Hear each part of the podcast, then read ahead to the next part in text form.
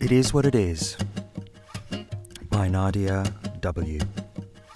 Dedication for Mirek for encouraging me to write. Lech Wałęsa, the Polish statesman, dissident, and Nobel Peace Prize laureate, who served as the president of Poland between 1990 and 1995, once said, The best way to learn about a subject is to write a book about it. That is why I started writing this book. One of the reasons, anyway. The subject of this book is how to know yourself, a process sometimes called self discovery. This pursuit isn't fluffy and self indulgent as people often imagine.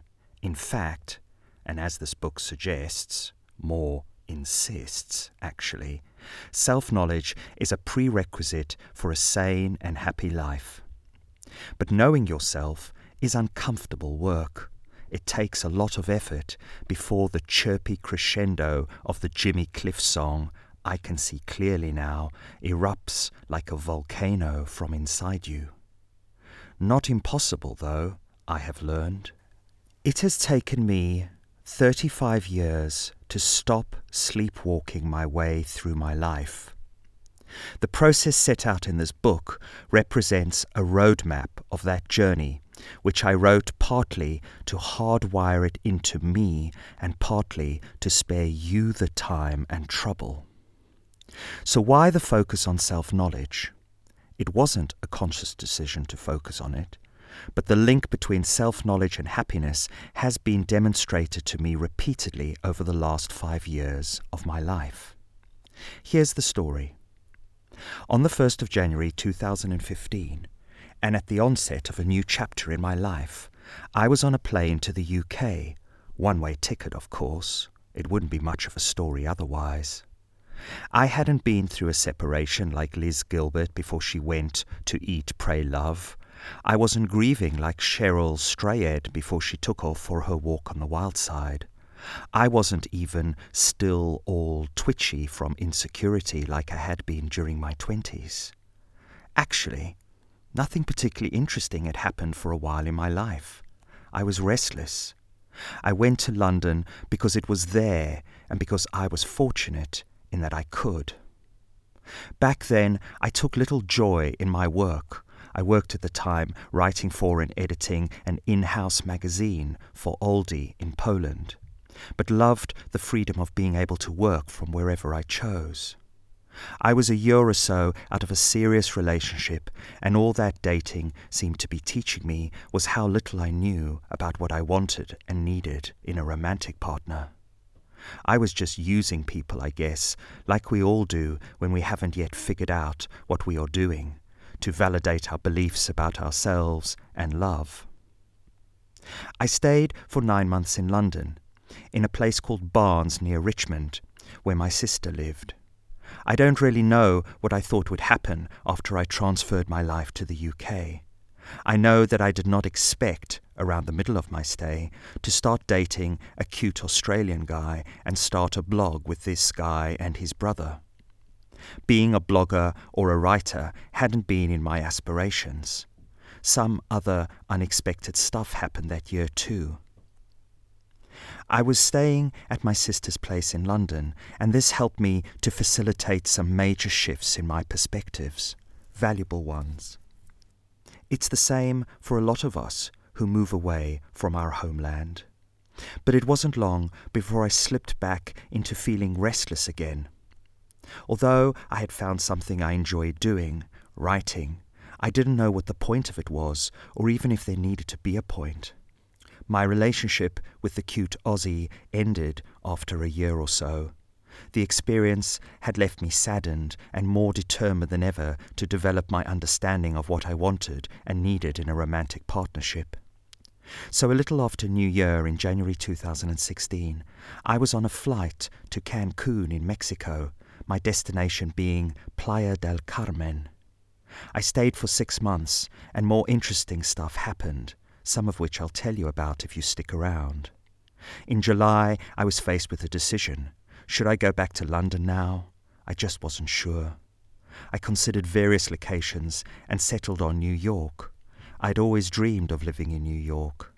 I stayed for six weeks with a 60 year old former model whose room on the Upper West Side I rented relatively affordably. I lived a pretty artsy six weeks, mostly reading, writing, and walking through Central Park. From New York, I made a detour to Detroit to visit a friend I had made whilst in Mexico. I flew back to London just in the nick of time for my sister's big birthday bash. That was August 2016. In September of that year, I started therapy with a man who would change my life in many significant ways. I also started writing this book. It was called Know Yourself back then. Since then, the travel has slowed down. I've made trips away from London, but they've been shorter in duration. Most of the time, I feel like I could be anywhere and I'd be reasonably happy and content. And I don't feel restless anymore. I'm 90% sure I wouldn't have written this book, and perhaps anything, had I not come to the UK when I did. But long before I was writing about personal development, I was pursuing it like a crazed beast, reading everything I could and attending courses. And honestly, what was driving this was dissatisfaction. Looking back, I could see that I was completely out of touch with myself. I was isolated from the guru within. It is said that a person's true expertise will probably be in an area where they are most troubled. My trouble has been in knowing what I truly want to do and who I want to be. And in the immortal words of Sam Smith, I know I'm not the only one. There is literally a world of information out there for anyone seeking answers to questions regarding fulfillment, happiness, and self realization. My own quest led me to explore many different self improvement teachings from across psychology, philosophy, and spirituality. And a lot of it has the potential to be life changing when applied. But personally, I have found it challenging to avoid using personal growth material like I've used other things as a way to stay fascinated rather than to implement. There is a gulf between knowing and being, and in that gap lies our freedom.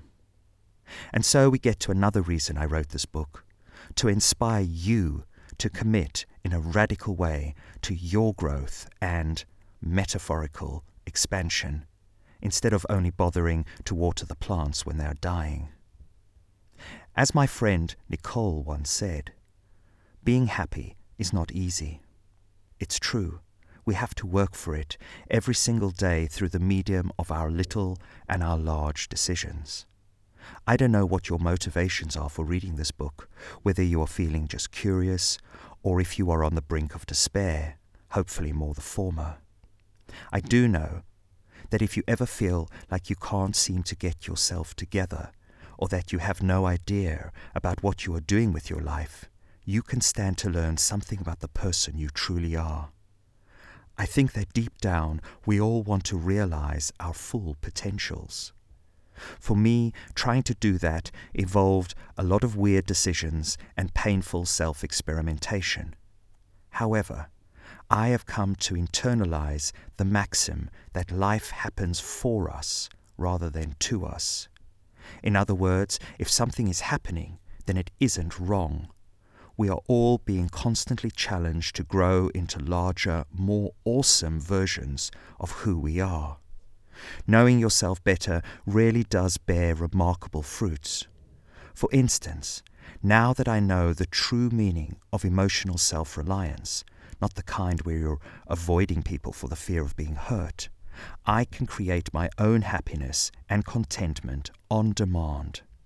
I've basically reclaimed my power, the power I did not know that I had given away. I have become my own guru, and I believe that anyone can by changing the way they pay attention to themselves. I hope by now you have a clearer picture of the person writing to you so let's begin by having a closer look at this thing called self knowledge and awareness to see if it's for you. Time, in other words, for the carrots.